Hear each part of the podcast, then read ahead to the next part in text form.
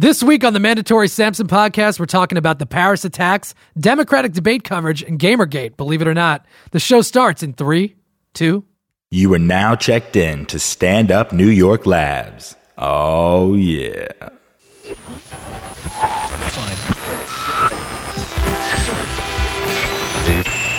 Very serious.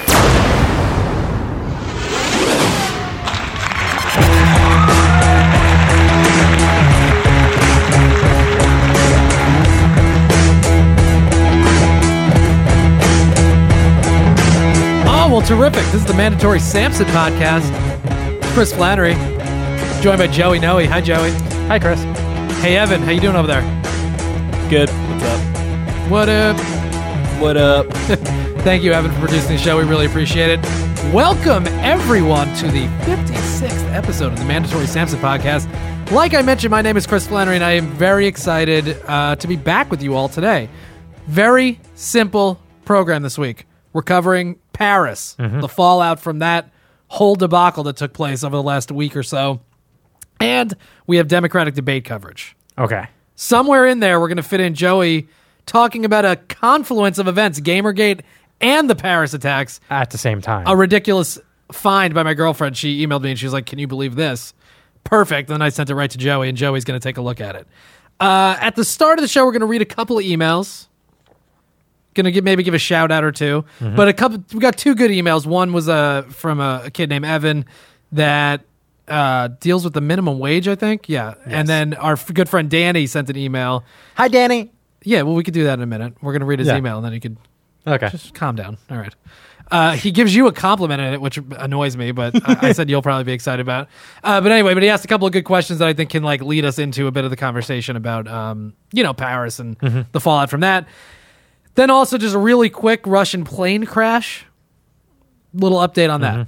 That's pretty much it. That's all I got. Oh, shit. And another one. This one I added like late. I forgot about. Uh, remember when Trump hosted Saturday Night Live? yeah, that wasn't that long ago. No, it was a couple weeks ago, and I, I said like there's going to be issues with the equal time rule. Yes. Well, that's come to fruition, so we're going to get into that a little bit later. But th- that's not the most important thing in the world. Let me say this: we're not going to do an episode next week. Oh. Yeah, because Thanksgiving falls on the day that we usually record. The studio is just packed for the rest of the week, pretty much. People trying to get episodes in. We got a lot to do here, editing wise. So, it, to me, we've done, you know, whatever, 56 straight weeks now at this point. We're going to take a little break on Thanksgiving. That's all we're going to do. Yeah. And then we'll be back uh, the week after. So, I'm just giving you guys a little heads up when you don't see an episode come out next week. That's the case. I'm sorry. And I, I'm sure we'll never do it again because I'll, I'll feel bad not covering a bunch of stuff. Well, we see how the fans' reaction is. Listen, the Sampsonites are going to react. They're going to be upset. I feel like that there's no episode, but they're going to go. We like these guys. We respect it, and they'll understand. And they're going to enjoy their Thanksgivings or you know whatever they want to celebrate, and it's going to be fine. Uh, I want to thank everybody for all the snaps, Snapchat at Man Samp on Snapchat. Joey, you're on Snapchat. Yes, I am. What's your username? Joey from Jersey. I want to thank everybody for sending me the snaps of them watching the podcast. Oh, that's cool. or like listening to the podcast. Yeah, it's very exciting. I really enjoy that. Or just whatever snaps you send me. I, I'm enjoying the uh, the repartee with the you know with the listeners. It's very fun. Um, l- listen to this. You're going to be excited about this before we get into anything. Oh, and then I also wanted to bring up something about this like ISIS uh, video. uh huh. You know, like they put out a threat. Yeah, I to- haven't to seen it. New York. I- I'll be honest, I didn't really watch it either because I don't. It doesn't worry me. But little Joe Harari, who couldn't be here today, he just texted me. He's like, "That ISIS video is really scary." And he's like, "I don't think so." He's like, "What are you talking about? It's like a Tom Clancy nightmare." We'll we'll talk about that in Oh, a second. God. Next week, Joey, next episode that we record, I found some sex stuff for you to read. Oh, nice. Yeah, I'm not going to say too much about it, but it's Okay. uh, it's good. It's enough that we could probably do it like one a week for like 12 weeks.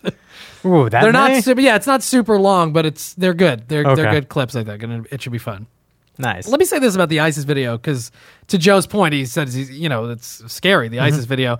I understand why that's the point. They're trying to scare you. Here's why it doesn't bother me. First of all, I, I just don't believe them anyway that they're going to be able to come to New York and like pull some kind of uh, attack off. I just don't believe it. And even if they did, the odds of you being involved in that attack are so slim, Slim. that you might as well go play the lottery while holding an umbrella in a, in a lightning storm. But on top of that, Here's the thing. I do video editing. So when they put out a video, yeah, ooh, the finished product looks scary. They got their music or whatever they're doing. But I just picture some dummy in a cave eating, you know, Cheetos on Adobe Premiere, editing it. It's like, it's not that scary where he's like, come over here. Uh, Here, look at what I got. Stereotypical. I was going to say some kind of Muslim name, but I'm not going to. Come over here. Look, do you think I should cut out this part about the infinite? You know, it's not scary to me. And that, that's part of it.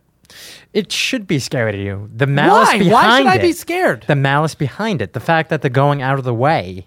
Yeah, they're going out of their way because To what create else do this they have to do? They're they're pumping gas out of the. Uh, the we read their their budget, what they're Yes. up to. They're pretty much just stealing jewelry from refugees and and filming videos. That's what they do. Mm-hmm. And then occasionally, yes, they they will cut somebody's head off. Or you know, blow up a city, but whatever. But you get my point. Yes. I'm not trying to make light of the Paris thing. I'm just saying the videos themselves don't really scare me because I can see behind the camera, if you will Yes. of course they were able to pull something see now here's the other thing we're getting into it before i wanted to get into it but they were able i'm saying they they Mm-hmm. were able to pull off an attack in paris eight or nine people we're still trying to figure that out were able to pull off an attack in paris Yes. does that mean that isis the group isis whatever that is comprised of the 25000 or so soldiers and blah blah blah did they really pull this off or was it a group of eight like pretty motivated people pulling something off together I'm saying it's the group of eight. Right, because ISIS isn't a real group. Like they're a group, but they're not a real group. It's not um they're not like a government in the purest sense. They're not a real organization. There's a handful of leadership there, and I think that they're very good with the propaganda videos of getting people to think like them. But it doesn't necessarily mean that the eight people uh, really had anything to do with ISIS writ large. The other thing is a lot of them came from Belgium and they were from France and they were from different places. They weren't actually from the Middle East. Yes, they were Muslim and yes, they had traveled in some c- cases there. And we're going to get into that stuff later. The fact that they were flagged upset me. Well, we're gonna get into Yes. that. See, this is what you do every week. You, I you, know, I'm- you I'm blow working the on load it. early. We're that's all right. That's a little tease, as we call it. Uh, but anyway, you understand my point, though. It's Yes. like to be because a lot of the fallout again is we have to go eradicate ISIS and do this stuff. Good luck, because where where who's ISIS? You know what I mean? Mm-hmm. Where are There's a certain yeah. Some of them you can figure it out. Other other ones are even though it was a group of eight or nine. That to me s- seems like a lone wolf type situation where you get this group that's committed to do it. Because on the news they kept referring to it as highly coordinated. To me, it's not that hard to coordinate eight people to go do something. If you're really committed to doing that, and later I, I think I had it in my notes, but I, I maybe don't have it, you know, actually written down. But something that I read from the Intercept because people were trying to blame Edward Snowden. Of course, they always try to blame Snowden when stuff like this happens. That's interesting. Where it's like they learned techniques. The g- mastermind, I can't think of the guy's name, Abu Abud or something. Mm-hmm. He was using cell phones unencrypted, sending messages. They actually have a text from him that says, "All right, we're starting now. Let's go." Ah, That's unbelievable. Well, it's not unbelievable. It's uncrypted and all that. unencrypted, yes, Yeah. because they don't have that level of sophistication. Which, to your point, yes, some of these people are being tracked. They should have been able to stop, potentially stop it, right? Or they these people were kind of known to them. But my point is, how hard is it to send a text? If me and you were going to do something like whatever, not a terrorist attack, but we were going, we were going to go sprinkle flowers on everybody's doorstep, and we don't want anybody to know. I could coordinate with you with you without having any encryption. I could just go, Joey, start at 9 mm-hmm. go. That's what they did essentially. You know what I mean? So let's stop. We're going to get into it, Yes. but I, I think I challenge the idea that ISIS is this overbearing Supergroup. super group, perfect, masterful planning. You know, keep it. It was in, eight lone wolf individuals who work together. keep it in check. Exactly. It's not to me, and that's what should scare you more than, oh, ISIS is coming to get us. That so few people can cause so yeah, much malice. exactly. It should it should worry you that disenfranchised or radicalized or whatever you want to call it, people that that don't feel like part of society or have an agenda can get together and do something to that scale. I don't think it takes that much planning to to build a a bomb. How hard is that to get a gun? It seems like the hardest thing was to get the guns. That's it. So anyway, I whatever. I just went on a little rant there at the beginning, but uh, I think it's worth putting that out there because you, you just see the cover. You know, I was, of course, I was watching coverage Friday night As it happened. when it hit, and I was watching with my girlfriend, and I was saying, "Fine, right now is fine. Most of what's coming out initial reports usually wrong. Yes. They have they're going to be on TV for 24 48 hours straight now because this is a an event. Mm-hmm. So it becomes a breaking news event. So they have to fill 48 hours worth of shit. And they're going to fill it with a lot of stuff that's not true and they're going to speculate and they're going to either repeat themselves. Don't get caught up in the entertainment value of it. of a news event. Get caught up in what is actually true. Don't listen to everybody that comes on TV. You got to vet this information. That's what what becomes important because the media does the job of terrorism for the terrorists. That's Yeah, what they're banking on. When they put out a video, why do they put the video out? Because it's going to get played. It's going to be on websites. They're going to put it on TV, and everybody's going to see it. If you don't let what they're saying, their narrative dominate, then you can sort of filter through and understand like yeah they're just guys also they have a radical point of view they are intent on doing some kind of damage but they're people somebody had to sit down and edit that video you know what i mean somebody had to film it oh you know what gary the light's too hot on uh, abdul you know what i mean it's Yes. like that type of stuff went into it also and we don't like to look at it like that but they are also people all right. So anyway, so Mm-hmm. that's the end. And I'm not saying like they're people, like let's they're human, let's love them. No, that's No, not, not at mean. all. But you you understand what I'm saying? Yes. All right. Russian plane crash update. Oh no, I have these emails. Let, let me just say this about the Russian plane crash. Russia came out. Uh, the head of Russia's security service, Alexander Bortnikov, said the crash was quote unequivocally a terrorist act, and that traces of explosives in the wreckage showed an improvised bomb caused the crash.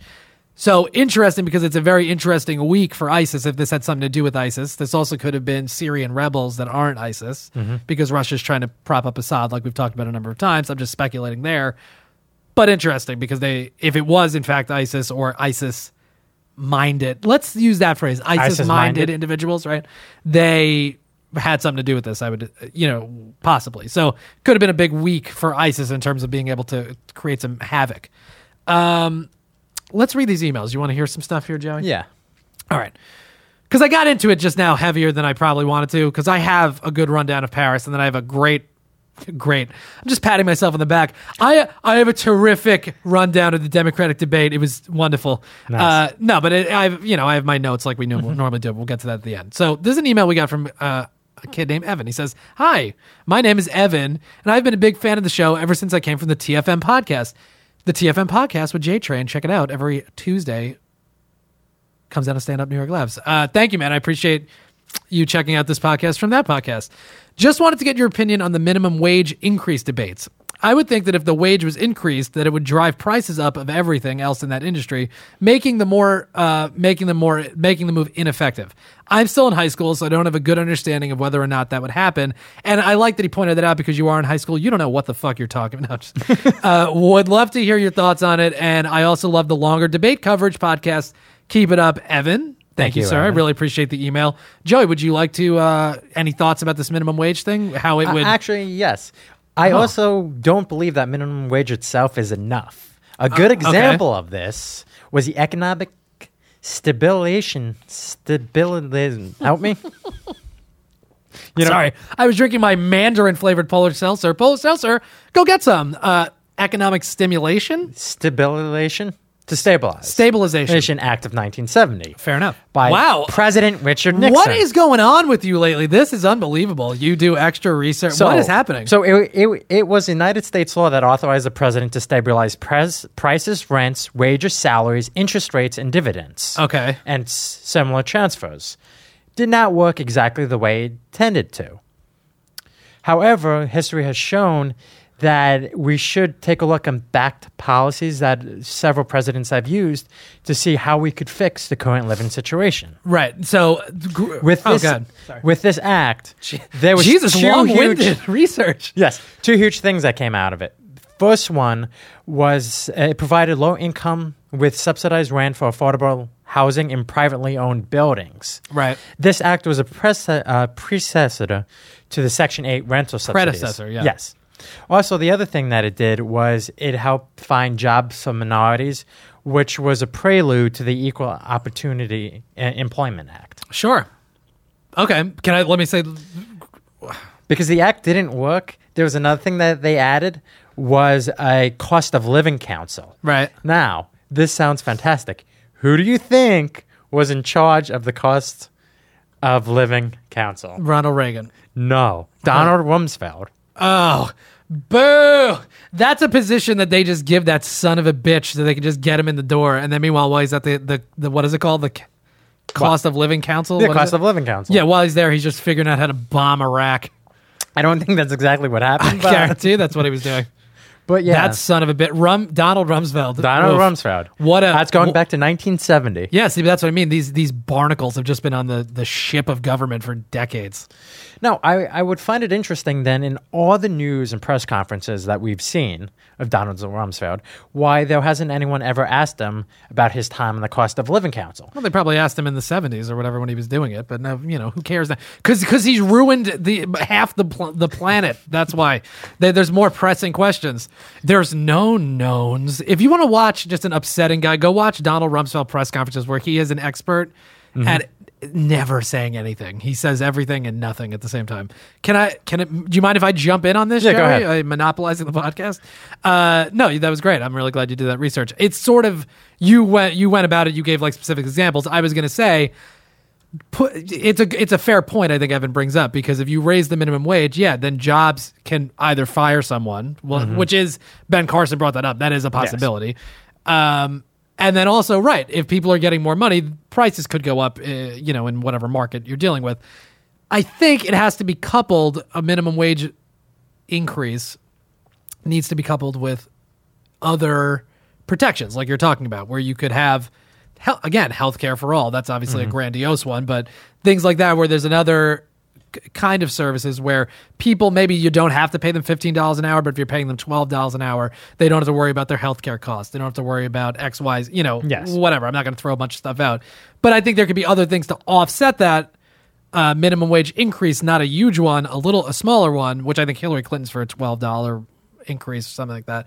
But if you couple that with other kind of social programs and different things like this, you know, then then it can work out. But I, that's the problem without regulating business and, and mandating that they have to cover people or they have to pay them a living wage or or offset it with some kind of credit that they could use. Mm-hmm. That becomes the problem. And I think that's a reasonable question. Yes. However, like we've always said, if people aren't going to have a living wage, you know what, what's the what's even the point of them having that job to begin with if they're going to work full time at There a minimum no wage time, price, yeah. right? What what are they supposed to do? So that's you know that's part of it. Um, we'll get into it more, I guess. I think there might be some during the debate. I don't know if we answered that question uh, hundred percent, but I think you did a nice job with that, Joey. Thank you. Uh, so Evan, I hope that you know gave you some idea, but I think you know everything needs to be coupled with the idea of if you're going to work full time, you should be able to live off that. Yes. You know, so however we're going to make that work, that has to be the, the solution.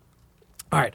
We also got an email from our great friend Danny, who we've known since we were we uh, Wee children. lads. Yeah. Uh, he says, Chris and Joey, it's been a while since I wrote to you guys regarding the podcast. Never got a chance to officially congratulate you on passing the 50th episode milestone. Thank you. We appreciate it. The show has really matured and developed over the last 55 episodes and really enjoyed watching and listening to your progression. I finally caught up. As you may assume, I'm a binge watch listener. Fall behind, but get to see your guys' perspective uh, after certain events unfold in the media.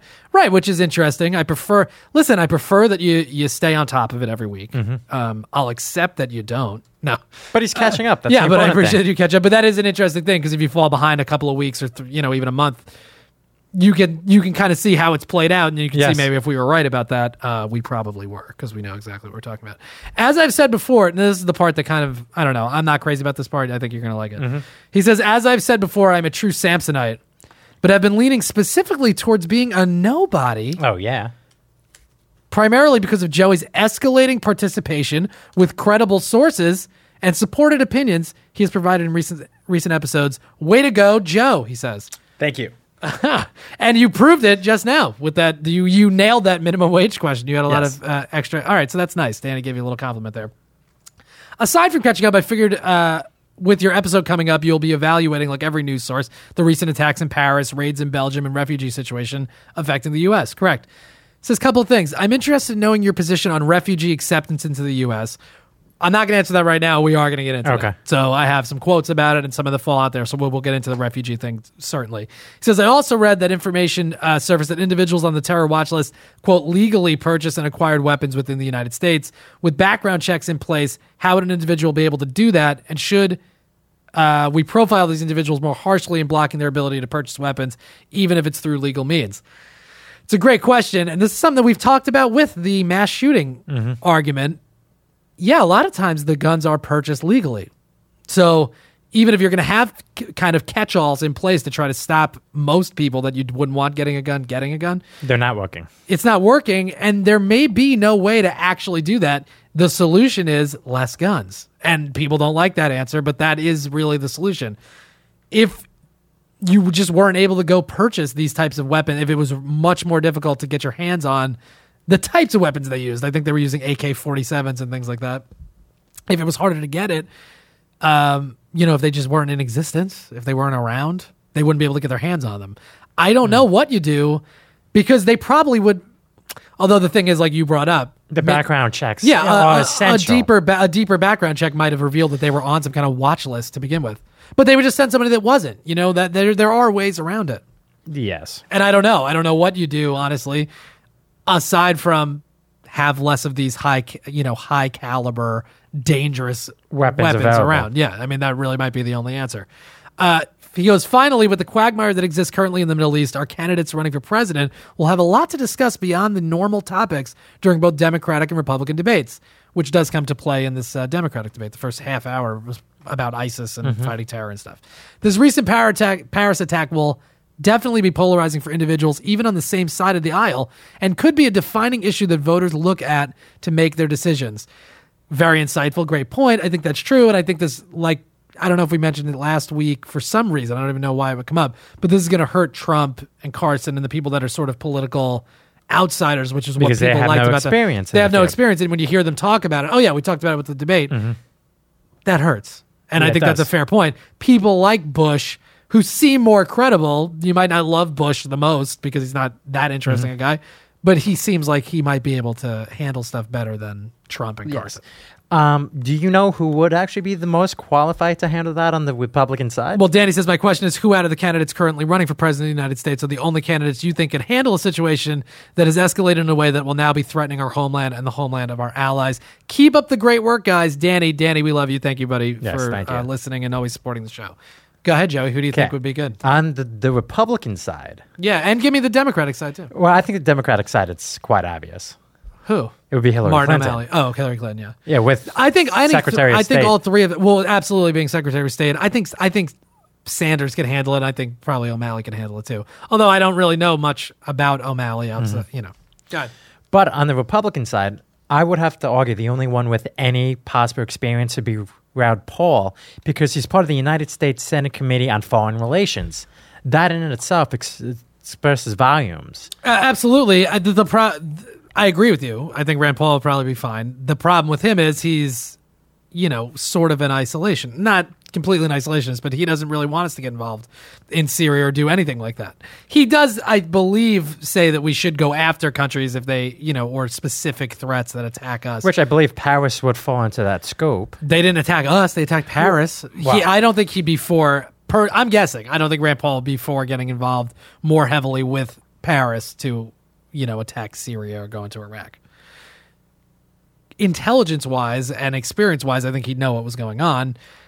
Us also, I guess I would say Bush, like I mentioned, Rubio. I guess I would try again because it's not completely they're the ones making the decision. It's who's going to be able to accept information and try to make a, a And the staffing and the Yeah. cabinet and all that. I think Hillary would would make mistakes. I think she would be into going in, getting involved again, invading countries and doing stuff like that. That's a uh, So to me too that's a problem.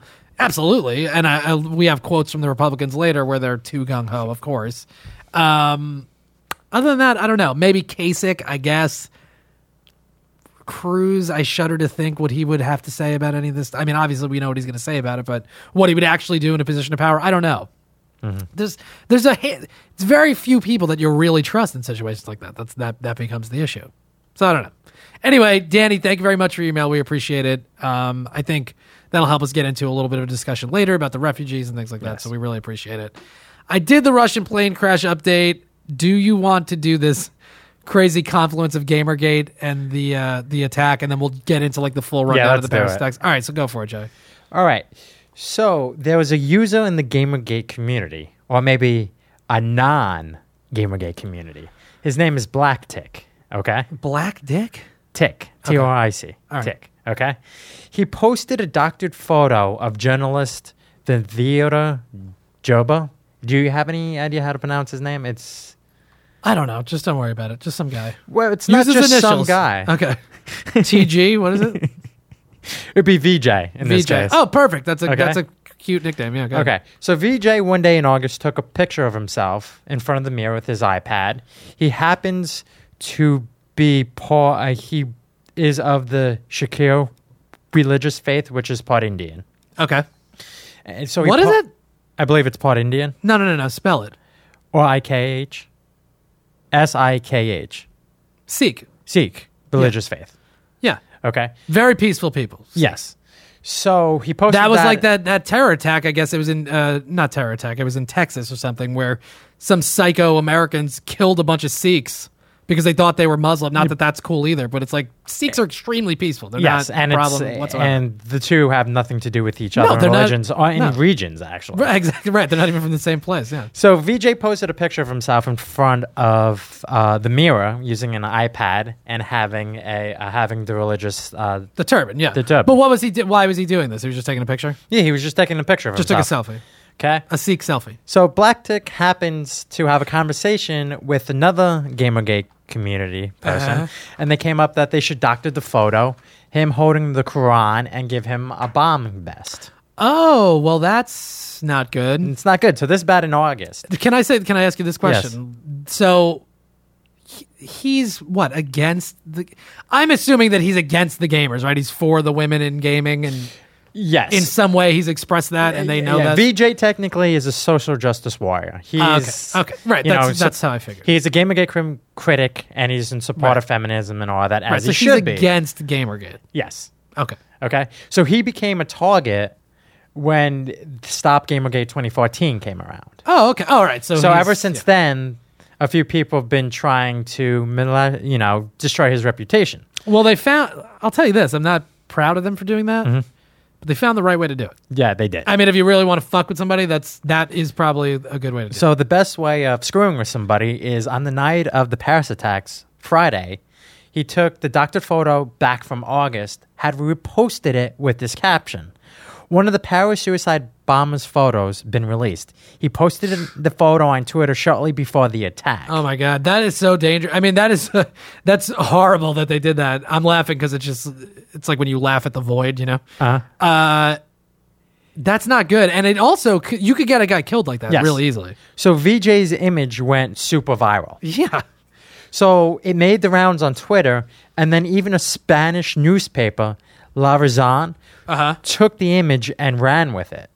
Uh, On- on the that happened with the. Boston bombing too. They Yes. a couple days before they actually found the Tsarnaev brothers, they put out a, an image of two guys that were not the bombers. Yes.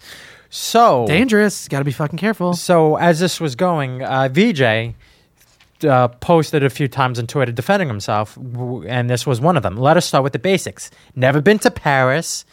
Emma Shukri. That's not what you start with. V- If I'm just going to give him a little advice, uh, you yeah. start with "I'm not a terrorist." yes. And I've never been to Paris.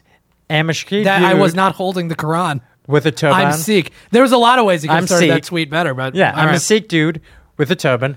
Lives Oh, is that, in what, is Canada. that what he said? Yes. Oh, oh, and he's Canadian too, so he's Yes. not even a problem. He's not a problem. He's a nice person. now, how this even gets even more Gamergate infused, Brianna Wu retweets Oh, him. can you believe this? Yes. This is never ending. This this gamer game. No, it will I feel like I will go to my grave, and the last thing I'll hear, like when I'm on my deathbed, it'll be something about uh, Anna Sarkeesian or whatever the fuck her name is. Yes. God, Uh, and I still won't know. I won't understand. Turns I'll out say, that- Lord, please tell me what it's about, and then I'm dead. So, uh, what VJ actually says is that millions upon millions of people have seen the picture of him and may falsely associate him with the Islamic group. Yeah, this which is, is still, absolutely there's still going to be a lot of people that are going to think that, even though it's clear he's not.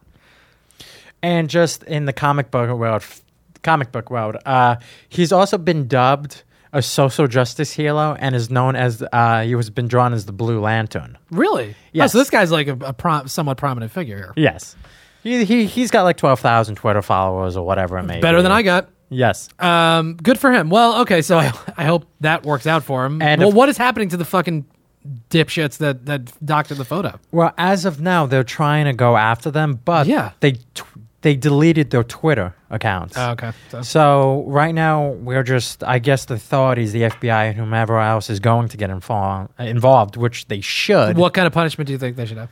Evan, you li- paying attention to this? You got any thoughts on this? Sorry, just important email, but I'm listening. Who's he getting an important email for? If it's not a quote from from uh, VJ or whatever, I, I, it can't be that important.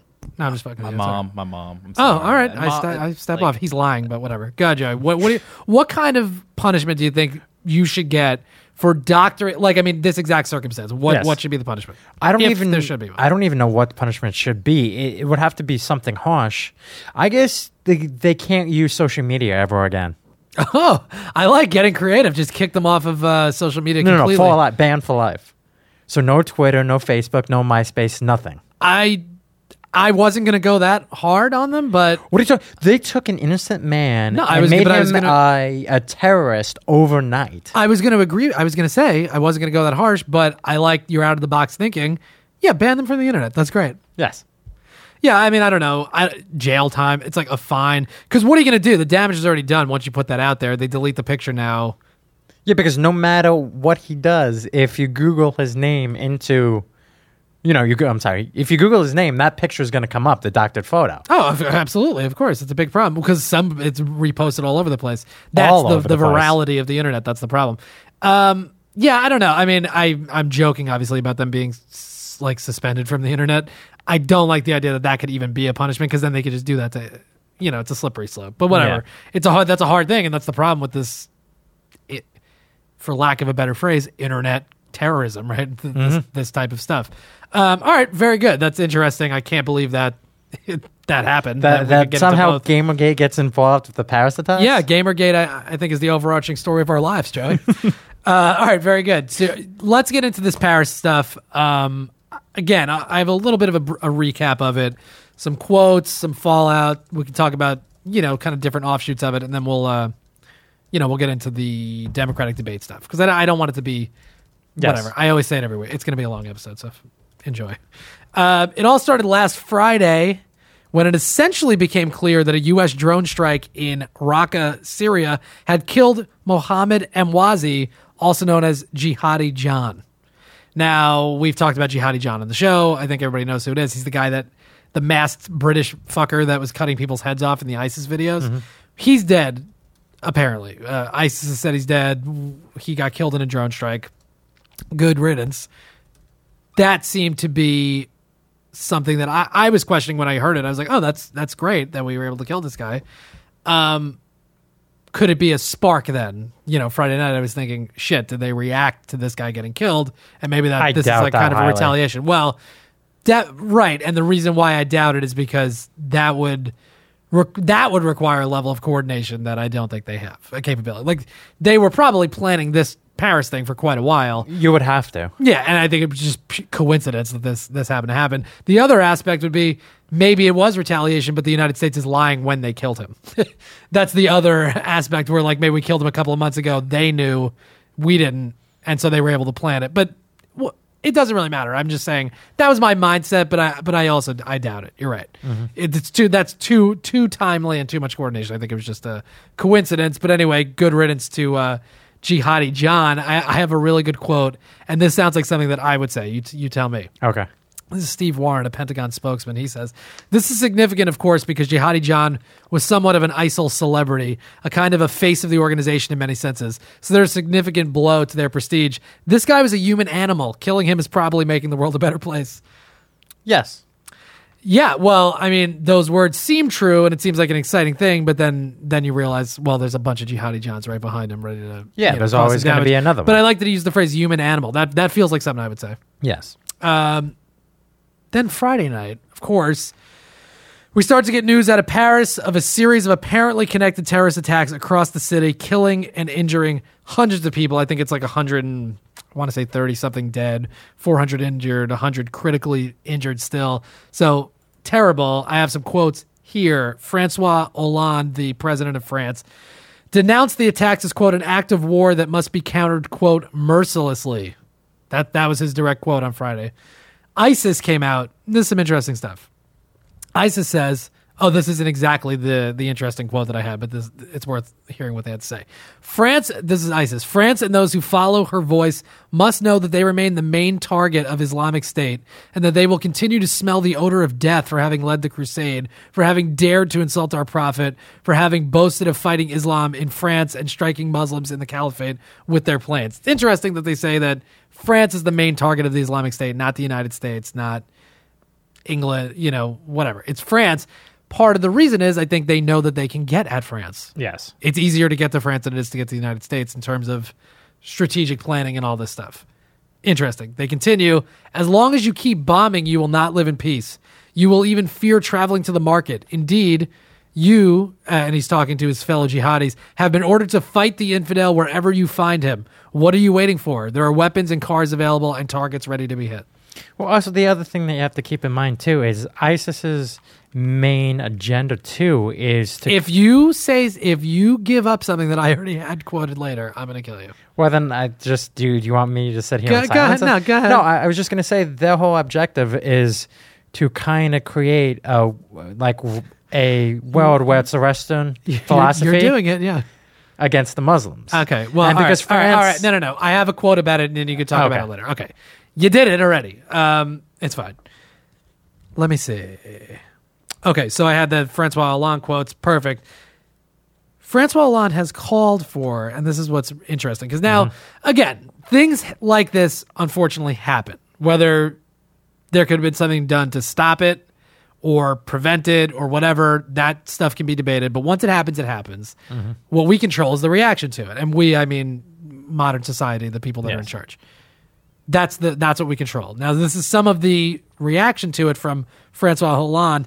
He has called for an extended three month period of state of emergency in Paris, which means that you can put people who uh, seem dangerous to the public on house arrest. You can enter places without judicial oversight. You can just walk in essentially without a warrant. It's not the same system as here, but similar idea. So it pretty much grants the state and the police force powers that they wouldn't normally have. Yes. He's extended that for three months. So that's a long period of time where they're just going to be able to enter, you know, buildings and do what they want. Maybe it's warranted, maybe it's not. That's what they're choosing to do. He's also calling for modifications to France's modifications to France's constitution to be more suitable for modern crises, which would include expanded state of emergency powers mm-hmm. We know that we got the Patriot Act after 9 11. We got a lot of these domestic spying programs put in place, things like that. It's a fine line between security and breaching, fr- you know, limiting of freedom. Mm-hmm. How much, you know, it's it's find, finding that balance, and I, I think it's critical in times like this that you that that conversation is being had. What what are we willing to accept as far as you know infringing on our our rights and you know, right to privacy and all that stuff, while also being able to keep us safe. Because can you even stop things like this? Will expanding police power and the right of the state to enter homes that will that really stop this?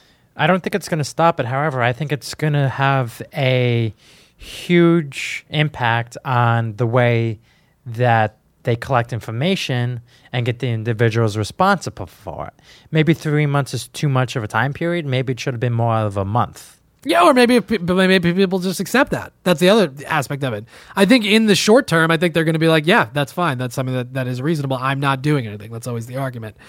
Mm-hmm. But then what happens once you catch the terrorist and there's not something going on a year from now, two years from now, you know, that that becomes the slippery slope and that's really what you have to be careful of. I think in the immediate, I think it's going to be something that France is certainly going to accept because we certainly accepted it. Oh, here. Or uh, in this case, it's actually a good move considering some of these individuals have already been flagged. So if you have some people who who are being who have flagged or currently are flagging, and you have powers to re- remove them from any situation, that should be done. Yeah, but you always have, but that's the thing. You always have power to remove them. If they're already flagged, you can get a judge to be like, we need to break, go into this apartment. They'd say, okay. Like, that's the thing. You know, if you already have, Yes. it's a point you bring up. I appreciate it. But I think if you already are, they're known to an extent, then you don't need to just randomly go into places and have, we don't have time. Like, no, you do have time. You can just get a judge to say, yeah, it's going to be fine. Well, I, w- I would just like to know how, how we have three individuals they know have been flying to Syria come back into France and everything's a okay and nobody asks Yeah. any questions, Uh, and then they can go buy guns. Yeah, it's a great question. We're going to get into it. You're right. That's a great question. Hollande, this I'm just going to wrap up with Hollande. He says also called on a quote grand coalition to defeat ISIS. Meanwhile, French police fired 5,000 bullets yesterday in uh, Saint Denis over seven hours while looking for two fugitives and arresting eight others. So there's still It's a lot people of on the- bullets. uh, yeah, it's a hail of bullets. I believe that would be referred to as they. So anyway, so there's still people at large that they're looking for, and, and it's an active situation in France, which again is a reasonable way, I think, to justify the state of emergency. Um, let's see what else I got here. So now again, I, I, I, went probably deeper than I need to go with this, but I think it's good to just wrap, you know, get a get a good wrap on this because this is the most dead in France since World War II. It's a huge event in Europe, first since 2004, I think, of the Madrid bombings. Like, it's a significant thing, and it's probably the sig- most significant attack on a modern city Yes. because this type of stuff happens all the time in the Middle East and different places that are in a lot of turmoil. But in a modern city that we think of, you know, mm-hmm. France, it's the cutting edge, all that stuff.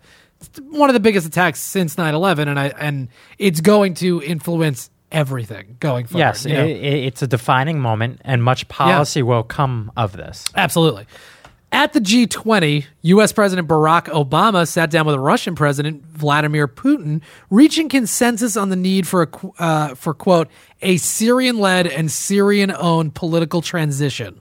Yes, Okay. makes sense. What's interesting about that is we were talking, I guess, a couple of weeks ago about the idea of regime change, where Obama didn't want to put, you know, boots on the ground to force Assad out. We know that Russia is allied with Assad in Syria, and we also know that they're in the midst of a civil war, which is causing giving ISIS inroads into Syria. And there's ISIS there. There's rebels against Assad. Assad is attacking some people. The Syrian refugee crisis is sparked because of this. And there's a lot going on there. It seems to me that the solution that they're going to come to is Assad should stay in power. You know, that's the that's a devil's bargain choosing between you know these rebels and Assad who's who's terrible and has gassed his people and all this stuff. But it draws to mind to me the the who's the um, Saddam Hussein situation in Iraq. Yeah Saddam Hussein is not a nice guy.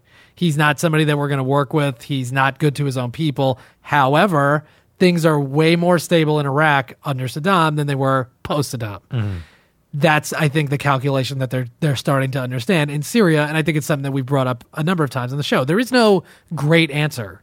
There is an answer though where it goes, well, would we rather have stability or no Assad, who's a terrible person, which would also be good to not have him there, but then just absolute and utter chaos with a power vacuum between the rebels and ISIS and all this stuff. That's the that's the calculation they're trying to make. I have a quote from Barack Obama about U.S. ground troops in Syria. Quote, this is one, before I get to the quote, mm-hmm. this is one of my favorite things that he's ever said. Okay. And it's the difference between being president and being president for eight years almost at this point and being a campaigner and a politician that doesn't have to make any real decisions. Obama lays it out clearly. Okay. And it's strong. This is a this is great. He goes, quote, if folks want to if folks want to pop off, I'm not gonna. If folks want to pop off and have opinions about what they want to do, present a specific plan. What I am not interested in doing is posing or pursuing some notion of American leadership or America winning or whatever other slogans they come up with. I'm too busy for that. What I do not do is to take actions either because it is going to work politically or somehow make America look tough or make me look tough. And maybe part of the reason is that every few months I go to Walter Reed Military Hospital and I see a 25 year old kid who's paralyzed or has lost his limbs. And some of those are people who I have ordered into battle. So I can't afford to play some of the political games that others play. Oof. Mm-hmm. Oof. That's a strong hit at, first of all, twofold. It's a strong hit at the Republicans that are out there talking tough because they don't mm-hmm. have to make any real decisions. And two, it shows you, I think, the burden of the presidency. He does actually go to Walter Reed. That that sounds like something he's saying. He does go mm-hmm. there and he sees guys with no arms, and he knows that the only reason those guys don't have arms is because he made them them go there. to war that's that's that's him to me being like shut the fuck up like unless you're actually going to be making the choice i don't i don't want to hear your bullshit talk mm-hmm. tough it's nonsense and i and i I appreciate that he put it out there. Okay. Meanwhile, Jeb Bush, Marco Rubio, and Lindsey Graham, who's apparently still running for president, called for the U.S. to, quote, eradicate ISIS from the face of the earth. And Of how course. would you do that? Yeah, well, here's some quotes. Jeb Bush. Ultimately, the best way to deal with the refugee crisis is to create safe zones inside Syria so that people don't risk their lives and you don't have to have, and you don't have, what? Oh, and you, ha- hold on, I got confused. To create safe zones inside Syria so that people don't risk their lives and you don't have what will be a national security challenge both for our country and Europe. We should focus our efforts as it relates to refugees on the Christians that are being slaughtered. Now, okay, there's a hundred Yes. things wrong with that that whole statement. First of all, Which one would you want to go with first? well, we'll we'll go. We'll start at the end. The yeah, let's only save Christians. That's Yeah, probably okay. the right way to do it. Yeah, Muslims let them let. It's so illogical on a number of levels. First of all, not all Muslims are terrorists, right? Mm-hmm. So if you're just going to focus on the Christians, like ah, forget the Muslims. Some of them are going to be problems. Let's throw the whole. Let's throw the baby out with the bathwater. Great, that's idiotic. Uh, on top of that, if you're so inclined to believe that Muslims are terrorists, yeah, just disregard them. So that way they the only people they have to listen to are ISIS and different radical Yeah. ideology. Brilliant. That's a great strategy. Then on top of that, he wants to create safe zones in Syria, which means going into Syria and defending the safe zone. That's what he's Oh, talking about. does it now? Yeah, how would you have a safe zone? Just like, no, no, this is off off limits. We can't come in here. So that's military intervention. That's insane. The amount of blood and treasure and soldiers and money that's going to go into that. Great. That Mm-hmm. makes zero sense. Lindsey, good. I was just going to say there was in no way you could have a safe zone during a civil war. It, this- well, this- sure. Yeah. It's just like it's just illogical. It's something you say, and people go, "Yes, a safe And everybody zone." claps along. How do you enforce the safe zone? That oh, drones. yeah, drones. Okay, Lindsey Graham. The best thing the United States can do to protect our homeland is to go on offense from a regional army, form a regional army. Okay. With the French involved, as they would like to be, and go in on the ground and destroy their caliphate. He doesn't even know what he's talking about. We are going to fight ISIS in their backyard, or we're going to fight them in our backyard. He later noted that thousands of U.S. troops would be needed in Syria and Iraq to, quote, pull the caliphate up by the roots, take back land held by ISIL, and hold it until Syria repairs itself. What are you talking about? I don't think he knows. What are you saying? You're, so we're going to invade Syria, I guess, with some kind of regional army with France? Just France. Um, destroy the caliphate, which doesn't exist in any specific form, and then keep doing that until Syria, which has been utterly devastated by civil war. That's why there's millions of people leaving. Utterly devastated. I mean, infrastructure wise, destroyed. There's nothing there. I mean, they've ruined it. Yeah, we'll hold it until Syria, quote, repairs itself. What does that even mean? In about 50 to 100 years. Yeah, exactly. Right. Yeah, we'll, we'll just be there for 100 years. Sound, sounds familiar, doesn't it? Yes, thank you, Joey. Yes, exactly. They always have the same plan. It's invade, rebuild. That is impossible in almost every way. And even if it wasn't impossible, it's going to take billions and billions and trillions of dollars and fucking decades, centuries. Right. Right. Yeah. No, that's their plan. Okay. I don't even have a Rubio quote because his was sort of like less less crazy, but Yeah. still along the same line. We need to eradicate them. They're a big problem. All right. Uh, let me see what else I want to get into here. Oh, so I have the Paris attacker. Uh, th- hold on, talk for a second, Joey. I haven't done this in a while. God, Uh, no, it's just it's go, it's just all the same things. But I, I feel the main issue though is ex- which it's going to come up again is only helping the Christians oh that well, happen then, to be yeah, I the mean- refugees. That's just insane. Well, it's not. Ins- I mean, I wouldn't say it's insane, but I, but right. Politically, it's an insane thing to say. You know, ultimately, that Jeb Bush and a lot of probably people on the right don't care about what happens to the Muslim people that are over there. They are just worried about the Christians. It sounds good. It's something to put out there, um, and fine. But obviously, there's millions of people there, and not most of them aren't a problem No, they're not at all. they're in a terrible situation and something needs to be done about it because they're not a problem now. There's a percentage of young kids there that are going to see that they're being mistreated their family members are getting killed nobody wants us. What wh- who are How's they that going to gonna make turn them to? feel? no yeah it's not going to make them feel like loved right? It's going to make them feel hated and ostracized. And that's one of the main components of being radicalized. I found what i wanted to do. I have a donald trump quote.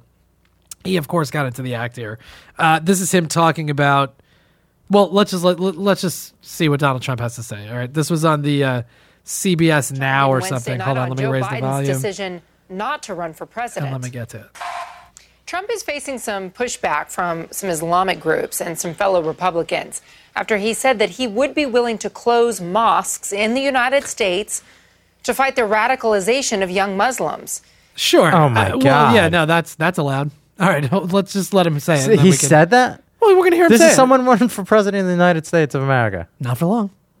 He made those comments in an interview Tuesday when he was asked about Britain's new plan to combat radicalization. And they've got a whole new series of proposals to deal with this, including withdrawal of passports from some of these people who've gone overseas to Absolutely fight, good. Good. and closing some mosques. Would you do the same thing in America? I would do that. Absolutely. I think it's great. I know they have a lot of proposals over there. If you go out, you go fight for ISIS. Can you do it? You can't come back. Why can't you do it? You Can can, you do it close here. a mosque? I mean, we do have. well, I don't know. I mean, I haven't heard about the. This guy tries to sneak in that we have religious. It's guaranteed we have religious freedom, and Trump's like, nope, you can do it. closing of the mosque. It depends. If the mosque is, you know, loaded for bear, I don't know. You're gonna have to certainly look at it. Well, obviously, a mosque that's quote loaded for bear is not like Does not exist in the United States. it doesn't. But even if it did, I'm saying like if it's that circumstance where they have like an arsenal and you obviously know they're planning something, well, of course you could do that. But you can't just shut down every mosque because maybe you know. A lot of what Trump's ideas are just like maybe I don't know. You look into it. Yeah, of course you'd look into it. You fuck. What are you just going to ignore everything? Yes. You look into everything, obviously. So anyway, so that's that's the Republican side of things. We need to go invade another country, stay there for batshit 100 years. crazy. We should need to close mosques. Yeah. Well, yeah, of course. It's not a real policy. It's just something. it's you say. sending the incredible wrong message.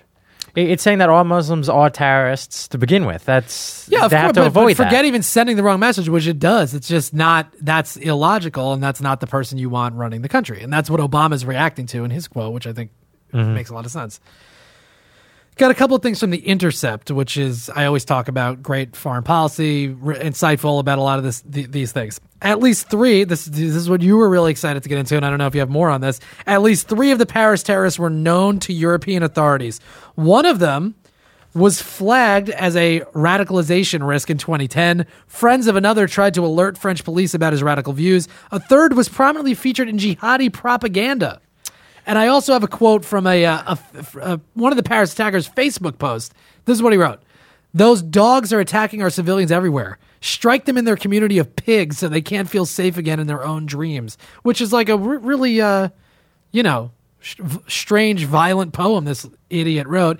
A professor at the college he attended after the Charlie Hebdo attacks reported him to management due to concerns about his radical views, but management, quote, decided not to intervene to avoid stigmatizing the young student.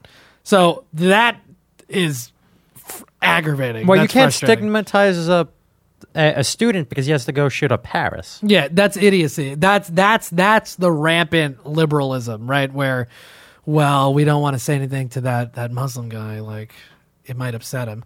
It's okay. Say whatever you want to say to whoever you want to say. If he gets upset, he gets upset. But clearly, this guy had something, and I'm saying Christian, whoever across the board, that's too far. Where you're not going to. Uh, he says, "Let's g- hit them so that they'll never feel safe in their So- dreams." so- so what- we can't say anything to him. So what we have here is a failure to communicate. We have an individual, right? Yeah. Who is saying things that are, um, I don't know, not positive, I guess. No. In any sense. And when it's brought to somebody's attention, they choose to just turn the other eye and pretend that he never said it. Yeah, absolutely. And this seems to be the case over and over again. It's I don't know what it is, but it seems like the amount of money that we spend on anti-terror and homeland security and a lot of countries spend around the world. It doesn't seem like we're very good at actually tracking them. Well, because you have a college professor who brought something to somebody's attention and it went nowhere. That's what I mean. But they these people were on ra- uh, if, you Joey, if you were on the cover of Jihadist magazine, would we think that that was just should you maybe be somebody we keep our eye on? Definitely. Well, why why weren't they keeping their eye on them? These, these are questions that are going to come out over time, and it should be part of the conversation. We're spending more and more money on this. We're we're limiting people's rights. We're surveilling more people. To what end? Because it doesn't seem like it's doing anything. And to Snowden's point, Snowden said this: mm-hmm. the bigger the haystack, the harder it is to find the needle. Right. The more data you collect, the, the more difficult it is, or the easier it is to let these people get lost in the shuffle. That's a huge problem. And clearly, this keeps happening. Yes. Uh, we have to reevaluate the steps we've been using. Apparently, they're not working, and maybe we have to take a more humanistic approach. Absolutely. It's police work that does the trick. Follow a lead. Maybe it is just one guy. If you caught one of these guys, maybe you stop the whole thing. It's not bombing that's going to stop this. No. It might kill a couple of people and it might feel good, but there's going to be more that crop up in, in, in that place. And especially if they're not even there. These guys weren't even in the Middle East. They were at some points. No, they were But the France. last year or whatever, yeah, they've been in France, Belgium. They weren't even there. So who, what are you bombing? This is really interesting. ISIS, in its online magazine Dabiq, which uh, phenomenal that ISIS has their own fucking online magazine that they put out. So that's what I'm saying. These guys are like media savvy. Uh, Muslims in the West will soon find themselves between one of two choices. This is what you were alluding to Yes. before. The attack, quote, further brought division to the world and eliminated the gray zones. As a result, Muslims living in the West should soon, would soon, no longer be welcome in their own societies. Treated with increasing suspicion, distrust, and hostility by their fellow citizens as a result of the deadly shooting, Western Muslims would soon be forced to, quote, either apostatize or they migrate to the Islamic State and thereby escape persecution from the Crusader governments and citizens. That's as clear a mission statement, like a real mission statement, as any you're going to get from ISIS. Do you want to elaborate on that because you wanted to talk about it before? Yes, that's why I believe they chose Paris because Paris has a higher level of Muslim individuals living there. Yes, and there is quite a division in society where there are people being ostracized. Yes. Yeah. And and partially, yes, that's partially due to Paris and France being that way. It's also partially because uh, there's a certain level of we don't really want to be part of society. You know, the, it's on both sides. But yes, that's a good place to start. And ISIS is clearly saying we want to divide. Mm-hmm. So when you have people like Bush and a- anybody on the right, and there's people on the left that are going to say it, and then we're going to get into the Syrian refugee thing, which I think mm-hmm. it f- kind of falls into this line. When you start to ostracize people and draw a clear line between you and the other, that's where the problem starts. Yes. It's inclusion as much as possible. It's be a part of the society, feel welcome. Like that's that's part of it. That's a huge factor here. We'll see where it goes. Now, I just want to bring this up. Weapons manufacturers are having a great week. Oh, yeah. Their stock prices are way up. Raytheon up almost 3%. Northrop Grumman over 3%. Lockheed Martin 2.5%. General Dynamics only about a percentage up. Uh, and surveillance leader Booz Allen Hamilton, who Edward Snowden worked for, is up almost 2.5%. Their stock prices. So there you go. Bad things happen. Good people make money. That's uh, that's America. Oh, my God. Say that one more time. Bad things happen. Good people make money. And obviously, I'm being sarcastic, right? Uh, I, I'm, I'm, I'm just writing it down. the That's war the war profiteers uh, make make their cash on on bad things disaster capitalism madeleine albright i have a quote from her about the syrian refugee situation Okay. oh i was just looking at my notes real quick i'm sorry i wrote a lot of stuff here and i'm just sort of like a little bit disorganized but I wanted to bring this up. WikiLeaks released a document saying that Syria offered to help us fight ISIS or what was ISIS at the time in 2010 Well, that's convenient. and we didn't uh we just didn't bite on that pretty much and they were like look if we work together we're pretty sure we can get all these people because we we infiltrate and we wait for like the perfect moment to, to get them So here's a question for you. So when you have a possible situation in a foreign country when you have people who live in the community willing to help you and make your job easier, yeah. Have access, have intel, have knowledge, right.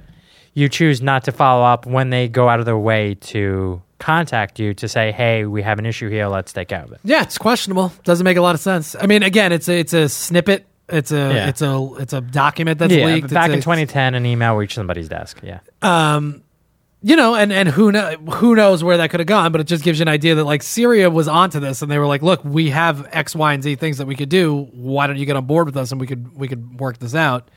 Didn't happen. Or, or the question is, why didn't they just do it themselves? But maybe they didn't have the resources. Right. Yeah, I don't know. Well, they don't. They don't. That's what they were saying. We don't have the. You know, if you help us, we can get this done, and we can pretty much take all these people out. Okay. Now on to the Syrian refugee thing. This goes back to Danny asked the question. You know, how do we feel about it? All that stuff. I have some quotes. We can play a clip of Obama, which we're going to do. I'm going to have a little discussion about it because I think it's, you know, it's it's obviously something that's going to come up and it's it's worth talking about. Uh, this is President Barack Obama on the refugee comments that have been being made by people on the right. Okay. And he was overseas at the, at this time. Uh, we're, we're open to hearing actual ideas, but that's not really what's been going on in this debate. When candidates say we wouldn't admit three year old orphans, that's political posturing. That was your buddy, uh, the overweight governor of New Jersey, Chris Christie, that said that. No. When individuals say that we should have a religious test and that only Christians, proven Christians, should be admitted, It's Jeb Bush. that's offensive and contrary to American values. Right. Yeah, So sounds about right. I cannot think of a more uh, more potent recruitment tool for ISIL than some of the rhetoric that's been coming out of here uh, uh, during the course of this debate. Right. And that, that's a, that's a great point. That's fact. You know, they can use that like we're talking about marginalized people Yes. can feel isolated and then they jump in and they and they use the vulnerable uh, mindset to get their own plan in there. Madeleine Albright, former Secretary of State under Bill Clinton, wrote an op-ed in Time magazine published yesterday. I have her quote real quick. Uh, this is somebody who's obviously has some stature. She says these proposals are motivated by fear. This is saying no, we're not going to accept. States have different proposals out where they're not going to accept refugees. The and I think Evan, you said that they passed that in the House today. That Let me check that right now. Okay. Uh, Madeleine Albright, these proposals are motivated by fear, not by the facts, and they fly in the face of our country's proud t- tradition of admitting refugees from every corner of the globe and every faith background. We have always been a generous nation, and we have in place a rigorous process for refugee resettlement that balances our generosity with our need for security. It works, and it should not be stopped or paused. Our enemies have a plan. They want to divide the world between Muslims and non Muslims and between the defenders and attackers of Islam. By making Syrian refugees the enemy, we are playing into their hands. Yes. Correct. Absolutely correct. Oh, by the way, this is the mm-hmm. other thing because, like, I've had this argument a couple of times. The U.S. refugee entry process takes at least 18 months. All right. From I left my country, I got here, start the clock. It's at least 18 months before you're even going to be considered to come into the United States. That's a long time. Okay. And the UN Refugee Agency says only 1% of the world's refugees are taken in permanently. 1%. Yeah. So what is 1% of 11.6 million? I don't know. I, I'm, I'm terrible at math. Yeah, but not Steve, Not good. Stephen Legomsky, the professor at Washington University in St. Louis and former chief counsel for U.S. Citizenship and Immigration Services, says refugees are personally interviewed and thorough background checks are performed by Homeland Security and the FBI. No competent terrorist would choose the U.S. refugee process as a preferred strategy for gaining entry into the U.S. Well, also back to uh, Chris Christie's point, at what point would a three-year-old often be a terrorist? Probably not. You know, when he will be 15 years from now, when he realizes how badly his family got fucked over by the United States and people that don't care about them, and then he joins a, you know, like that's the problem. Again, 18 months, maybe two years. You're no, who's going to do that? It doesn't make sense. It makes no sense. Uh, Dick Durbin pointed out 70,000 refugees come to the U.S. annually anyway. We're already bringing in almost 100,000 people a year. Yeah. These people need help. I think it's our duty to help them. Europe, Germany's bringing 800,000 or something. Some Wow, cra- it's a crazy number. They seem to not be so worried about it. They're going to handle it. Yeah. Well, also, I always felt that America, you know, is a melting pot. Not to mention, what better way to than f- helping a situation down the road where you invite pe- people from Syria who have that knowledge, that background, train them, educate them, give them a place to live, so when they're back on their feet, they can go home. If they go home. But right. But yes, but But absolutely go with a positive taste and- in their mouth. Yeah, of course. Yeah, and they can continue to help rebuild the nation. Of course. Right. That's logical. If we're going to be ruled by fear, we're going to reap the, you know, the consequences of that will will play out in the fullness of time, but I- think it's un it's an irrational fear. It sounds good to be like, nope, we can't have the, the Syrian refugees come in. It's a political thing, and I think when you understand that they're being interviewed over and over again, they're there for eighteen months. What? Why would a terrorist do that? They could just get a visa and come in. Yeah. And All- even like get all the flagged. they could even get Right, flagged. they, and, come and in. they did. We know that they did. How'd that happen? They weren't coming through with the refugees. Although I think I did read, I don't know when I read it, that one of them maybe did do that through Europe, but not through the United States. The United States refugee process is completely different and way more stable. Finally, we're going to wrap up with this. Th- This was longer than I thought, but I think you think this was worthwhile to go through it to this extent. Okay. Finally, Anonymous has declared war on ISIS in what will surely make a terrific Vin Diesel Peter Sarsgaard movie one day. uh, points for Vin Diesel. Peter Sarsgaard will play like The slimy dude. yeah, like a hacker or something. He'll be involved. And Vin Diesel will go over there and like stomp ISIS. You get By it. himself. You know how it would work. I. eh, it's difficult. Screw you, Joey. Hashtag Op Paris has taken down uh, well over 2,000 pro ISIS Twitter accounts so far, as well as dark web donation uh, pages for ISIS. So Anonymous is getting involved. Good. Go for it. I don't understand why we have a ha- uh, that it comes to the point where a hacker group has to come in and help us. They don't have to, but they are. Well, shouldn't uh, They are probably. shouldn't multiple governments They are probably, but okay, be let taking care of it. this dark money? That it shouldn't be a bunch of hackers who go, "Wow, we're going to take care of this dark money." How much dark money are we dark talking? dark web money. Like it's it's like a. I I don't really fully understand what the dark web is. I know I like understand the concept of it that it's like a, a non. You know, it's like a second layer, secondary layer of the internet. But I don't. Mm-hmm. If somebody listening, Sampsonite out there, or even a nobody, uh, Can explain that to us? That'd be fantastic. I'd love it. Email us mandatorysampson at gmail.com. But anyway, but I'm just throwing it out there. We don't have to. Anonymous is trying to help. Yes. Good. Thank you. Okay. Thank you for the help, Anonymous. We, we appreciate it. They could be like a black op operation or something, just because they can overstep like certain constitutional. things I that are think that's a reasonable thing too. That that is always something that people throw out there that like maybe ISIS is uh, anonymous isn't just this independent group. Like maybe they are actually Oh, they're a backed by faction. the government, you Yeah, think? but and they, they're like go, you know, let them off the leash. the the true go getters. yeah.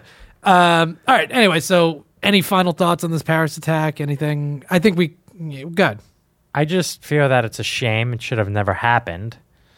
And it's definitely going We'd to be rather sen- it not happen, Oh, but, you obviously. know. And it's going to be sending a lot of policy from this day forth. Yeah. Yeah, I mean it's going to affect the presidential election here for sure.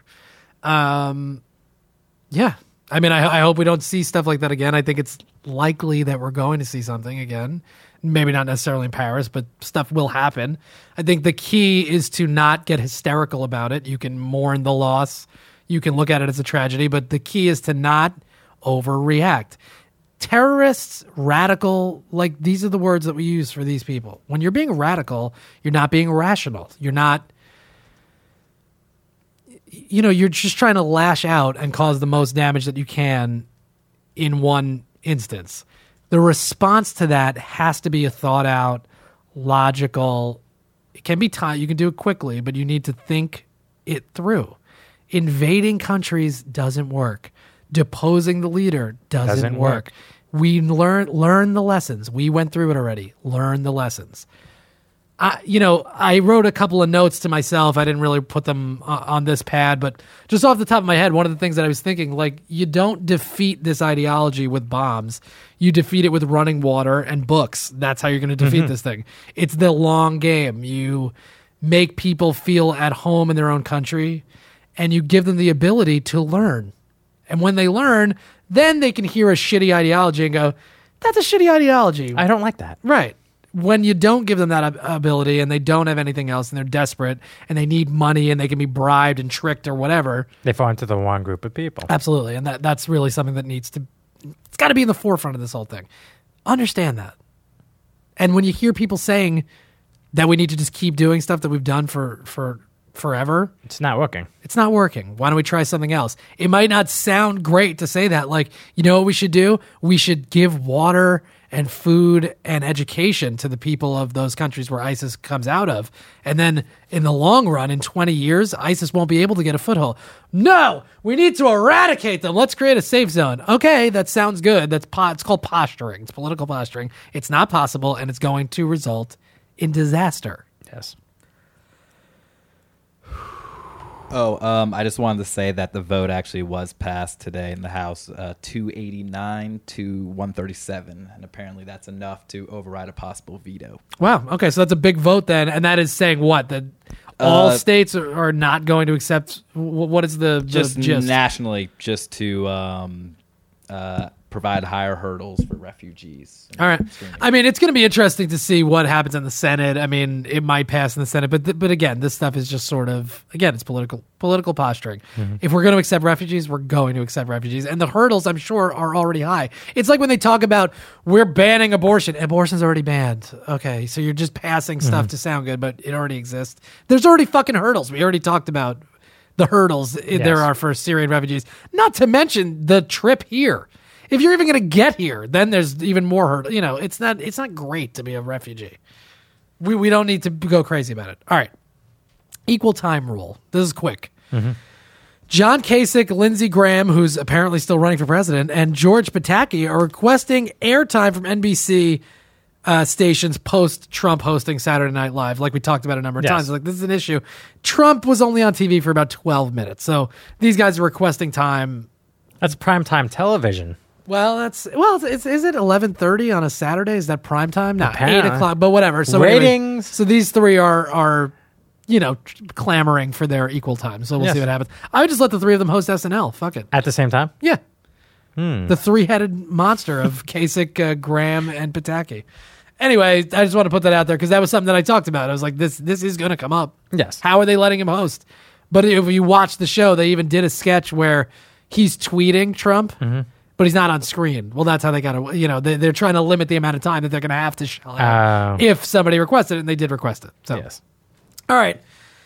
You ready to get into this? Jesus, I. Okay. You ready to get into the CBS Democratic debate coverage? Yeah. I feel like it's a lot, Joey. It is a lot. There's a lot of things going on in the world today.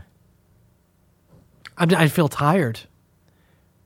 You you you want you want to take a pause, have something to eat? Nah, we probably shouldn't do that. It's all right. I'm just gonna have a little sip of my Mandarin Polar Seltzer. Why, why don't you talk to Evan or, or just discuss something real quick and then Why are you then we'll always get trying to it. have me talk? Are you kidding me? Because this is a podcast that you We've been talking. co-host. You're doing a great job. I'm just saying I need to take Uh. a quick pause here to have a sip of, of seltzer, and then I can get into the debate stuff. Well, you can fix it in post. We just we just cut it, put it together, and I could just sit here silently for five minutes. It'd be awesome. It's very frustrating working with you uh, on almost every level. All right, you ready to get into this? yes. So what? Here, here's what you could do. Explain how I do my notes. We do it every week, but why don't you let the people know what's going on? All right. So what ends up happening is Chris goes into a a bubble where he doesn't listen to any uh, coverage of the debate, and he catches up on the debate by himself, and he writes down notes what he what we would call live tweets. However, he doesn't put it on Twitter. He keeps it to himself to himself so we can use it during the podcast. Beautiful. That's exactly right. That's exactly what I was going to say. Thank you, Joey. That was great. See, there we go. You gave me a minute to catch my Yes. breath, uh, transition, and we're going to get into it. Um, oh, you know what? I should have got a level here. That's all right. We'll figure it out as we go. So, again, I tried to get a little less clips. It's a little bit of my commentary. Let's just see how it goes. The first thing I have to play here, and this was a day after the attack. So obviously that shaped a, a portion of the beginning of this thing. It was supposed to all be about that, but then they got into some other topics, which we have. Hillary makes a misstep early on ISIS. To me, you know what she's saying, but it's an easy soundbite for anyone to use against her. So this is about five minutes in this Hillary Clinton. It's a quick clip, and you could tell me potentially. Did you watch this, by the way? I did not watch it. All right, so you tell me what the misstep is potentially here. Okay. cooperative way that we can bring people together, but it cannot be an American fight. And I think what the president has consistently said, which I agree with, is that we will support those who take the fight to ISIS.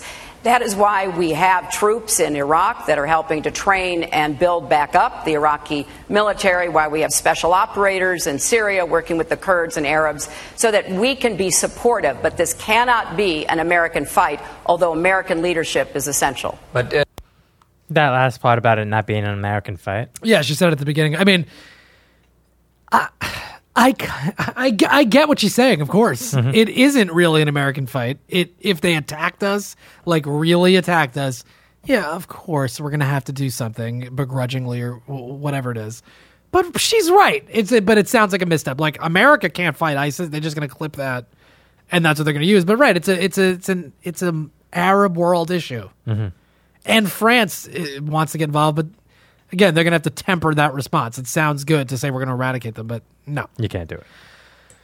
Question to Bernie Sanders about his quote, rid the planet of ISIS comments in relation to his notion that climate change is the most pressing foreign policy issue of the day. There's a follow up about the Iraq war destabilizing the region. Sanders points out that the regime change and invasions have unintended consequences. Right. Uh, and then I wrote, Jesus, the Democratic debates are not exciting. They're talking about real stuff, but it is not super entertaining.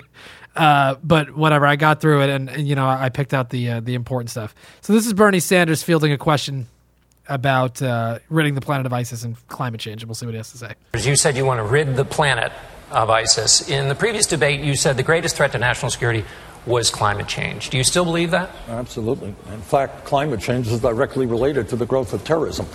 And if we do not get our act together and listen to what the scientists say, you're going to see countries all over the world. This is what the CIA says. They're going to be struggling over limited amounts of water, limited amounts of land to grow their crops, and you're going to see all kinds of international conflict. But of course, international terrorism is a major issue that we have got to address today. And I agree with much of what uh, the Secretary and, and the Governor have said. But let me have one area of, of disagreement with the Secretary. I think she said something like, the bulk of the responsibility is not ours. Well, in fact, I would argue that the disastrous invasion of Iraq, something that I strongly opposed, has unraveled the region completely and led to the rise of Al Qaeda uh, and to uh, ISIS. Now, in fact, what we have got to do, and I think there is widespread agreement here, is the United States cannot do it alone. What we need to do is lead an international coalition which includes, very significantly, the Muslim nations in that region who are going to have to fight and defend their way of life.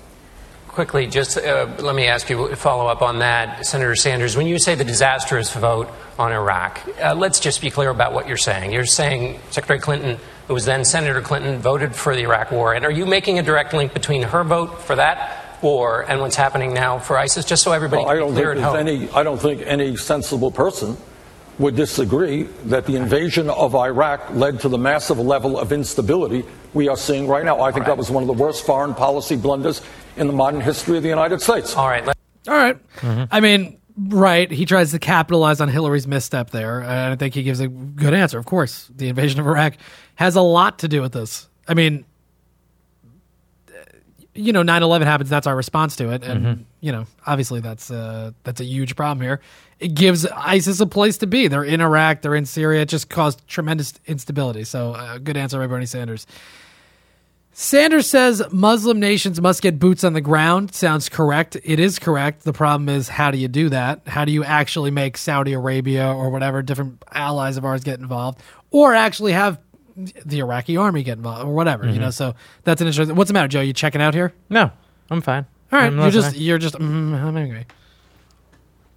All right, don't don't get mad. Relax. I love you. You're doing a nice job. Hillary uses the term "quote arc of instability" to explain why things haven't played out well in the Middle East. O'Malley says we have the greatest military in the world, but we don't have the tools to prop up sustainable democracies, which is extremely true. That that is exactly right. He says we fail our troops when we call them boots on the ground without having a game plan post regime change. Absolutely, great point.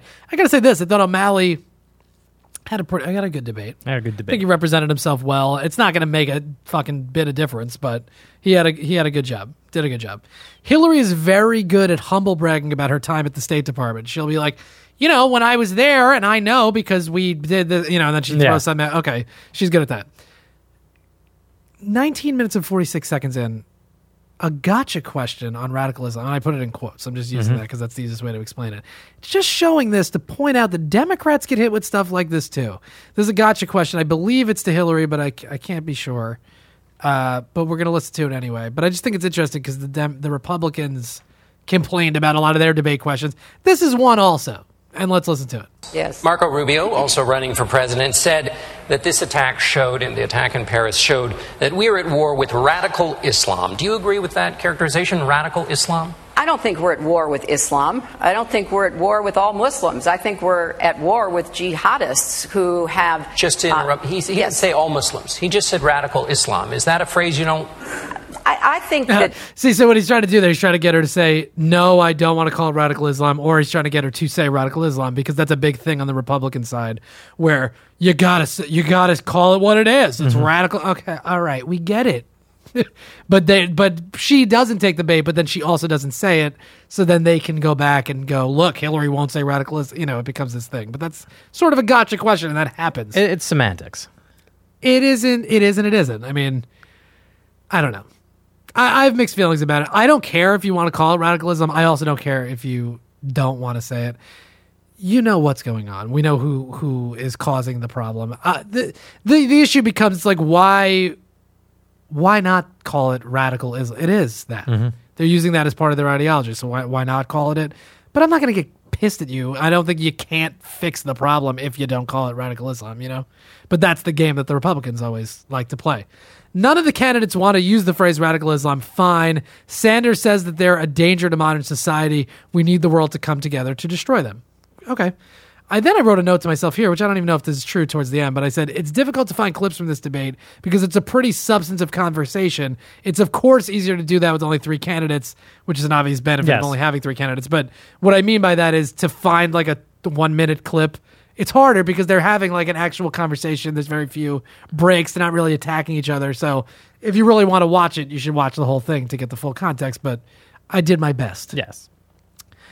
Taking in Syrian refugees is okay as long as it's predicated on a strong screening process, which is pretty much the The way it's set up as the it is. cons- absolutely. But Yeah. that's the consensus. They can't, you know. Of course, they have to say that. Fine. About a half hour in, Sanders is asked how he pays for his free tuition and other benefit. That's pretty much it, by the way, as far as I I think them talking about ISIS and stuff. If you want to watch it, it's like a half hour uh, of them talking about it. It's what you think that they're gonna. They're not gonna say anything super specific. Hillary maybe makes the gaffe on that, but it's a lot of the same shit that you've heard them say. Again, there's only three candidates. So Yes. only, you're gonna hear them repeating stuff quite a bit. And I'd even have to think about the next debate if it's still the three of them. Unless there's something egregious, we might not even do the coverage for the next Democratic debate. When it gets down to two or whatever, we'll figure it out. But it's Okay. something to keep in mind because it is a little bit repetitious. Sanders is asked how he pays for his free tuition. Oh, I read that. Uh, oh no, his free tuition and other benefits. He doesn't answer anything specifically. This isn't a great response for a general election, so he'll get away with it for here, but broaden it to He's a, a wider audience.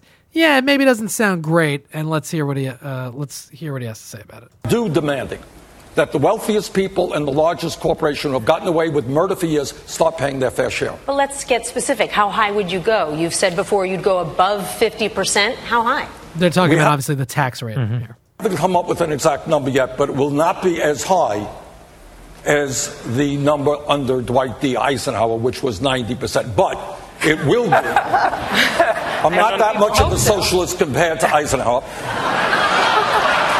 But, but, but we are going to end the absurdity, as Warren Buffett often reminds us. That's right. That billionaires pay an effective tax rate lower than nurses or truck drivers. That makes no sense at all. There has to be real tax reform, and the wealthiest and large corporations will pay when I'm president. And may I point out? The what I'm saying that that like I'm not as much like it won't be 90 percent, but they can easily be like, so what is it going to be 88 percent? You socialists like that's an easy one to turn around on them. It works in this context. Sanders on the international embarrassment of American healthcare. I like that he puts this out there because to me it is it is embarrassing that we're supposed to be the leader in the world and all this shit, but we we We can't get this right. yeah we can't do this. I, I like how passionate he is about this, and we're just going to play that real quick. of Congress to take Americans over the Canadian border to buy breast cancer drugs for He, one he said he's proud to be a member that took Americans to Canada to get cheaper drugs. Tenth the price they were paying in the United States. But at the end of the day, no doubt, the Affordable Care Act is a step forward. I think we all support it.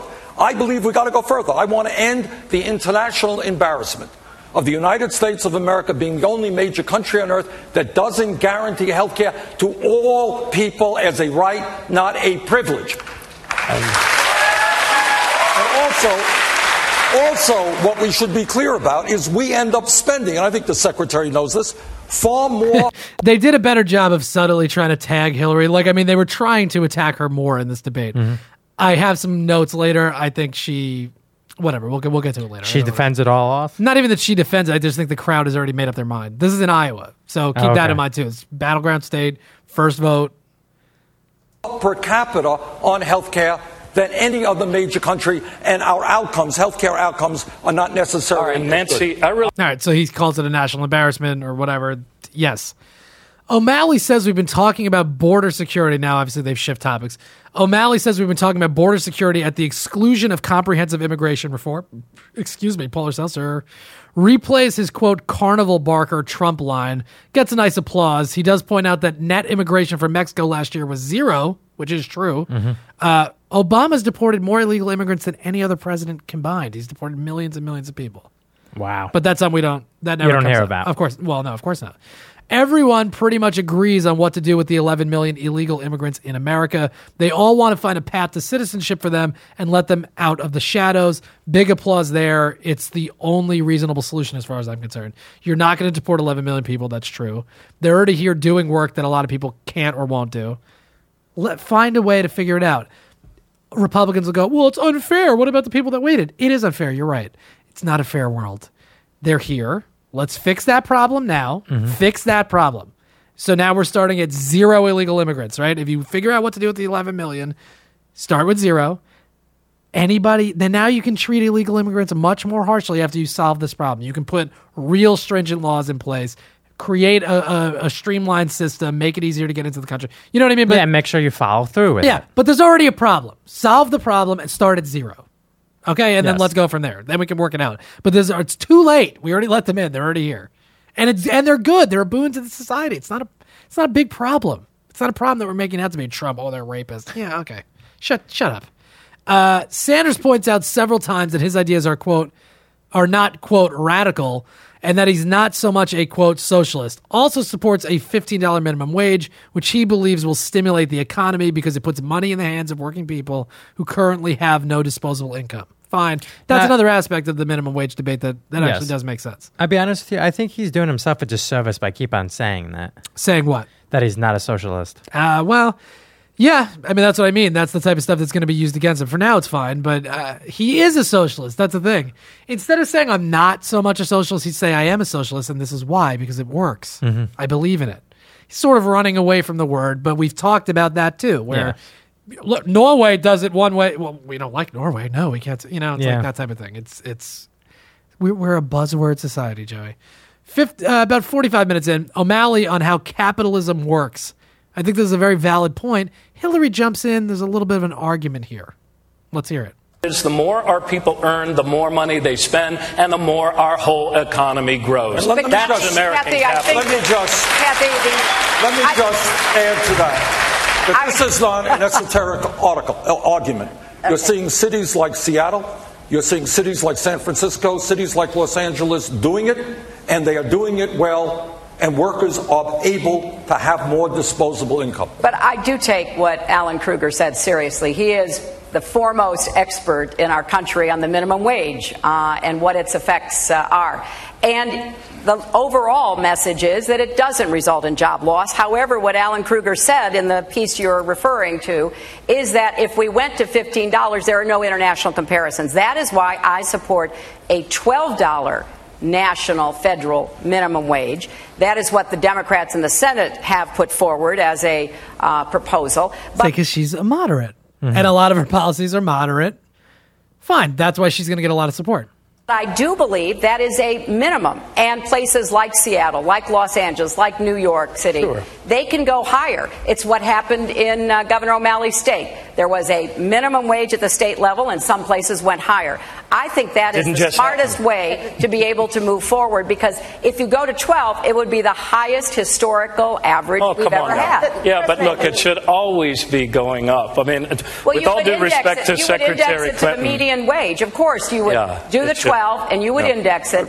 But I, we- I, I think take- we need to stop we- taking our advice from economists on Wall Street and start taking Street. advice. It's not Well, when we talk about Wall Street- Economists. Wall Street's a taking good issue to talk about. Right. All right, so that's probably the most argument we've seen, Seen, from all, you know all three of them. Okay, uh, Hillary is asked about how she's trustworthy on going after Wall Street when she's getting big money from Wall Street. She gives a regular answer. Sanders is asked about that answer. He first, uh, it's the first attack of the d- debate, really. Like that was an argument, but this is the first attack of the debate. Uh, you can see Sanders isn't into going after her.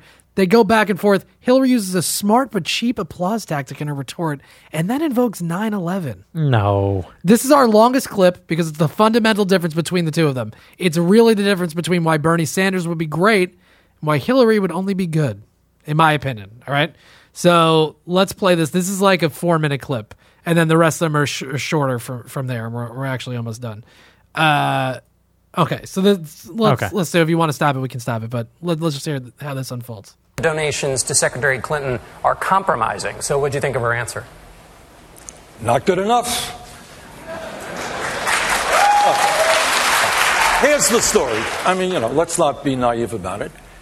Why do, uh, why over her political career has Wall Street been a major, the major uh, campaign contributor to Hillary Clinton? Uh, now, maybe they're dumb and they don't know what they're going to get, but I don't think so. Here is the major issue when we talk about Wall Street. It ain't complicated. You got six financial institutions today that have assets of 56%, equivalent to 56% of the GDP in America. They issue two thirds of the credit cards and one third of the mortgages. If Teddy mm-hmm. Roosevelt, a good Republican, were alive today, you know what he'd say? Break them up. Reestablish Glass-Steagall. And Teddy Roosevelt was right. That is the issue.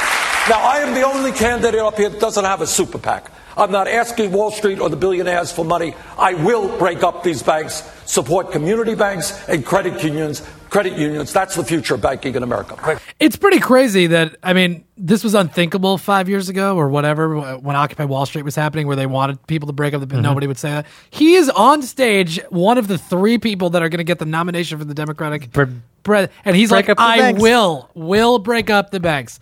That's a big deal, and I think that's good. I'm for that. I think yeah, break up the big banks. If they're too big to fail, they're too big to fail. He's right. Mm-hmm. Let's see how this continues. Follow up because you, you, uh, Secretary Clinton, you'll get a chance to respond. You said they know what they're going to get. what are they going to get? I have never heard a candidate, never, who has received huge amounts of money from oil, from coal, from Wall Street, from the military industrial complex. Not one candidate said, oh, these, these campaign contribution will not influence me. I'm going to be independent. Well, why do they make millions of dollars of campaign contributions? Great question. They expect to get something. Everybody knows that. Once again, I am running a campaign differently than any other candidate. We are relying on small campaign donors, 750,000 of them, 30 bucks apiece. That's who I'm indebted to. Well, John, John, wait a minute. Pers- wait a minute. personal Look, privilege, He has basically, he has basically used his answer to impugn my integrity. Let's be No, I- frank no. here. Oh, wait a minute, Senator. Oh, the cr- the crowd's stunned by this uh, this rancor. Uh, You know, not only do I have hundreds of thousands of donors, most of them small, and I'm very proud that for the first time, a majority of my I believe the term is little person, not small person. Hillary, Not see- in this. see, we should make we should make. I should get Shelby to do. it. We should do a production piece where Hillary attacks midgets. donors are women, 60%. Oh yeah, okay. That I'm sorry. I, I kind of stepped stepped on my it. point. That was what I was talking about. That's sort of like the cheap applause thing that she does, where she goes, seventy percent of my donors are women. It's like that's great, but Yeah. that okay. You're just getting. you- Go ahead, Evan. She pivoted so well right there. Absolutely, she's a politician. She's good at it. She knows what's up. Crowd loves it. I, I represented New York, and I represented New York on 9 11. Oh, okay. Oh, wait. Wait, wow. Wait. Time out. How? Why is she pulling a Rubio here? I don't. I, I don't know how you get from women to 9/11 just like that. That's well, she quick. went from I am in the pocket of Wall Street to women like me, and I was there on 9 11. Come on. That's Wow. a cheap fucking tactic. Continue playing it. When we were attacked, where were we attacked? We were attacked in downtown Manhattan where Wall Street is. I did spend a whole lot of time and effort helping them rebuild. That was good for New York, it was good for the economy, and it was a way to rebuke the terrorists who had attacked our country. So, you know, it's fine for you to say what you're going to say. Wow, that's see. I mean, that's Hillary Clinton. Yes. She plays nice most. Of the, that's her. Yeah, the teeth came out. Absolutely. But I look very carefully at your proposal, reinstating Glass And not Steagall. even the teeth came out. It's not even what she's saying. It's the fact that she knows how to work. You know what I mean? Like she she's shrewd. That's a that's a that's a good. It's a good move. It's a shit move, but it works. is a part of what very well could help, but it is nowhere near enough. My proposal is tougher, more effective, and more comprehensive because I go after all of Wall Street, not just the big banks. John, John, please. It's a matter of- Shut up, O'Malley. O'Malley, don't you get what's happening here? Let them talk. You're not going to be president, sweetheart. You're going to be Hillary's vice president, maybe. Hold on, he was attacked. John, hold on, I hold on. He was attacked. Glass So was by the way, the idea is that you don't. But it doesn't matter that you were attacked. like ugh. This poor guy. What's your tone? Yeah, just be quiet. They're having they're having a real argument here. Let them do it, you goon. He's such a sucker. This issue touches Yeah. on two broad issues. It's not just Wall Street, it's campaign, a corrupt campaign finance system. And it is easy to talk the talk about ending uh, Citizens United, but what I think we need to do is show by example that we are prepared to not rely on large corporations and Wall Street for campaign contributions, and that's what I'm doing. In terms of Wall Street, I respectfully disagree with you, Madam Secretary, in the sense that the issue here is when you have such incredible power and such incredible wealth, when you have Wall Street spending $5 billion over a 10 year period to get, re- re- to get deregulated. The only answer that I know is break them up, All right. reestablish Glass-Steagall. Senator, we have to get Governor O'Malley. Yeah, see that's he stumbles on the end there. That that was frustrating because he could have Yeah. he could have hit her back there and they were going to let them move on, but he had the last word and he kind of stumbled on it. But whatever, he he means what he's saying.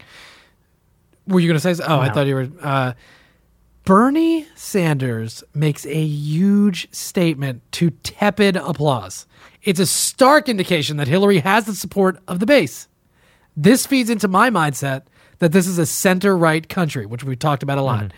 If the base of the Democratic Party doesn't support Bernie Sanders, it's foolish to think Democrats are synonymous with liberals. It's not true. Granted, this is in Iowa, but still, also, maybe social issues matter more to the average Democratic voter, which is rough because the culture war waged by the right has now pervaded the left. Do you understand what I'm saying with all that? Somewhat. What don't you understand? How how how are they exactly going to war?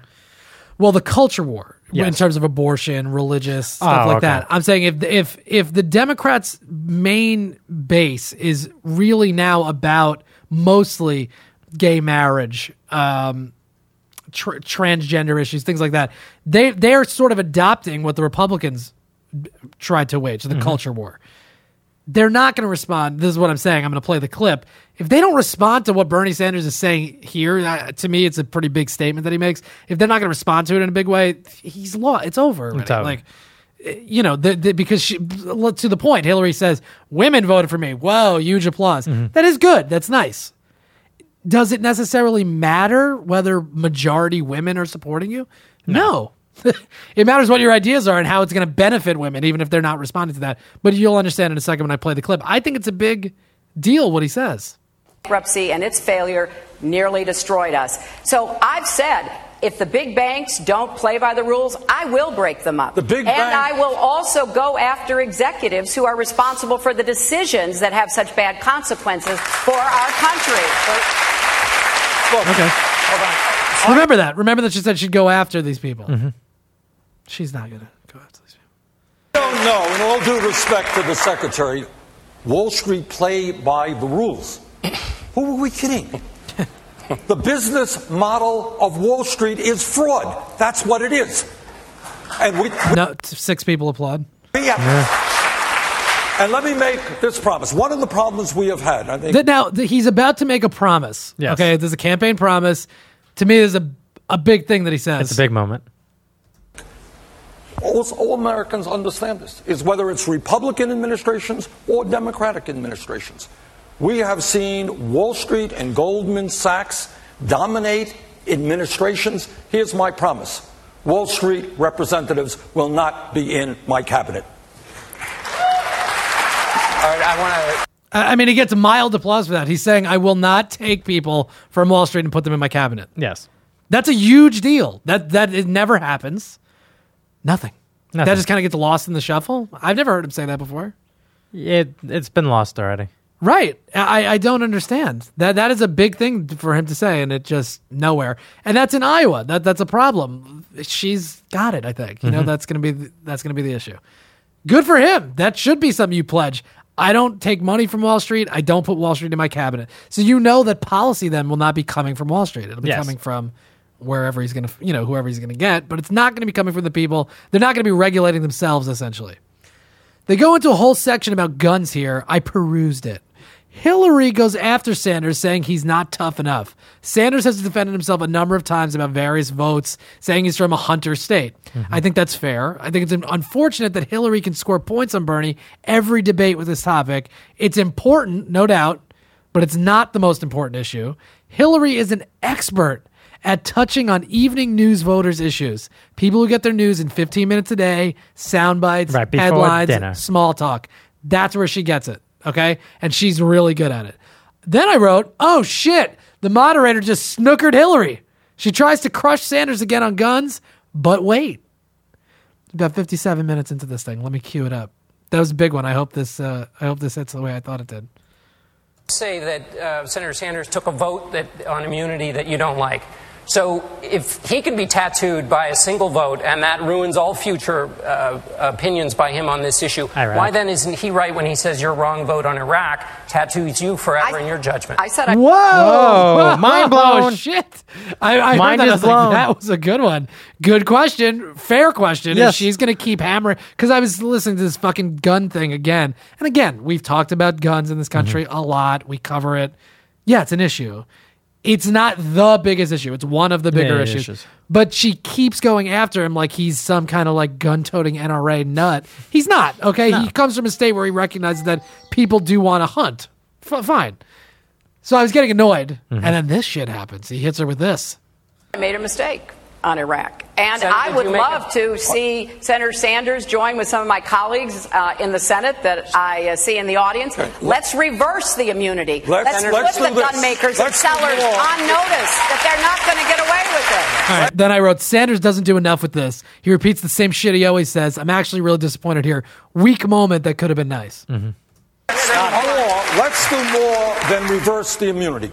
But you- Let's was that do a mistake, And Senator? let me hear if there's any difference between the secretary and myself. I have voted time and again to for for the background check, and I want to see it improved and expanded. I want to see us do away with the gun control loophole. In 1988, I lost an election because I said we should not have assault weapons on the streets of America. We have to do away with the straw man proposal. We need radical changes in mental health in America so somebody who is suicidal or homicidal can get the emergency care they need.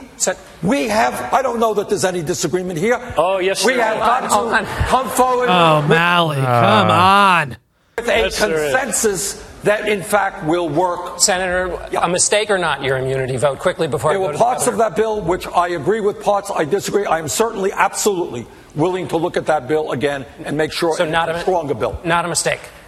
So, John, this is another one of those Yeah, examples. so uh, he he Yeah. just let that one peter out. He should have stayed. He either should have pivoted. That's the problem with the guy. Nah, he you gotta doesn't hit wanna home. yeah, but he should have pivoted and been like, "That's a fair question about Iraq." You know, say I didn't vote for Iraq. That is bad judgment. But like, I'll let her off the hook if she'll. You know, like Yeah. he could have turned it a different way. He chose to go. mm, I don't know. I just didn't think he did enough with that. How many clips do you think I got left, Joey? Three. That's right. Meanwhile, an hour in, O'Malley and Sanders, I think, speak to each other for the first time. Sanders then says because he comes from a state with very little gun control, he's poised to deal with people who don't want gun safety measures, which could be true. Twitter user asks a legitimate question that they actually use here, which is amazing. Hillary has the crowd in her back pocket in Iowa, she's going to win this thing. Is what we're lacking is political leadership, Yes. and that's what you and others can start providing in the Yes. Senate. I agree. Sorry, I'm going to bring in Nancy Cordes with a question from Twitter about this exchange. There was a lot of uh, conversation uh, about guns, but also about your conversation on campaign finance. And Secretary Clinton, one of the tweets we saw, uh, said this I've never seen a candidate invoke 9 11 to justify millions of Wall Street donations until now. The idea being that, yes, you were a champion of the community after 9 11, but what does that have to do with taking big donations? Wow, good question. Wow. Great. She doesn't really answer, it, but great, great. Yeah. I'm glad they brought that up. Well, I'm sorry that whoever tweeted that uh, had that impression because Uh, because that was the impression I was trying to make, but now I'm going to pretend it wasn't. Yeah. Like, oh, you Hillary, you fuck. Worked closely with New Yorkers after 9 11 for my entire first term to rebuild. And so, yes, I did know people. I've had a lot of folks who give me. What? donate- Nobody was asking you whether you knew people after 9 11. They they were saying, what did that have to do with anything? Yes. Yeah, she just pretends like she, She didn't hear that she- part. She's good, right? Well, she just did. I, I, that's how I interpreted the question. What are they going to get me another tweet? They're not. Nations from all kinds of backgrounds say, I don't agree with you on everything, but I like what you do. I like how you stand up. I'm going to support you. And I think that is absolutely appropriate. And not one time did she mention anything about Bank of Wall Street. No, and the crowd, Very the well crowd done. just applauded that. Like Yes. that wasn't the fucking answer. That was you know exactly what that guy was asking. All right, or whatever. It was a woman. I, I don't remember. Okay, two clips left. Sanders is asked about his. She's got this thing locked up, Joey. You think so? Yes.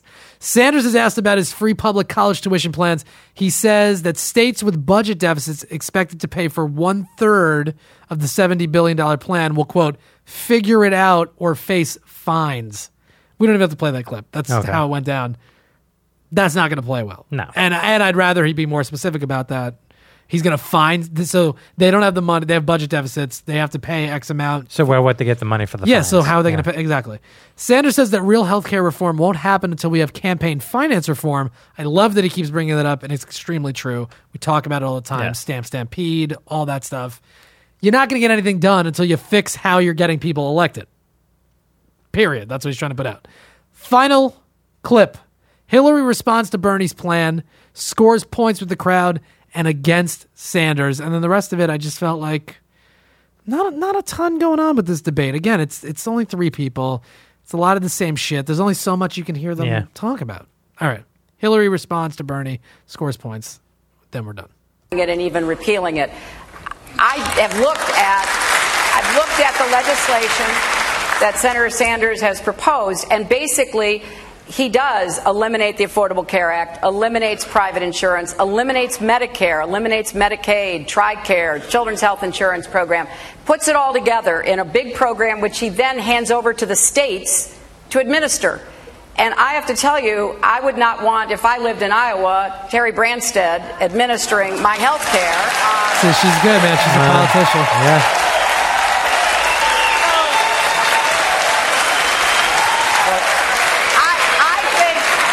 I think as Democrats, we ought to proudly support the Affordable Care Act, improve it, and make it the model that we know it can be. Well, All right. So there goes. That, whatever. There, there was closing statements. There's nothing else really going on there. Thoughts on that debate, Joey? Having not you, this is all you've seen of it. Yeah. Pretty lackluster, if you ask me. Yeah, lackluster. I mean, who do you think?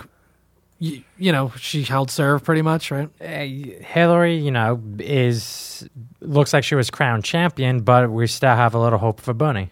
Yeah. Well, I mean, I like what Bernie Sanders is saying in a lot of cases. Again, but wish it's not be- getting the the needed reaction.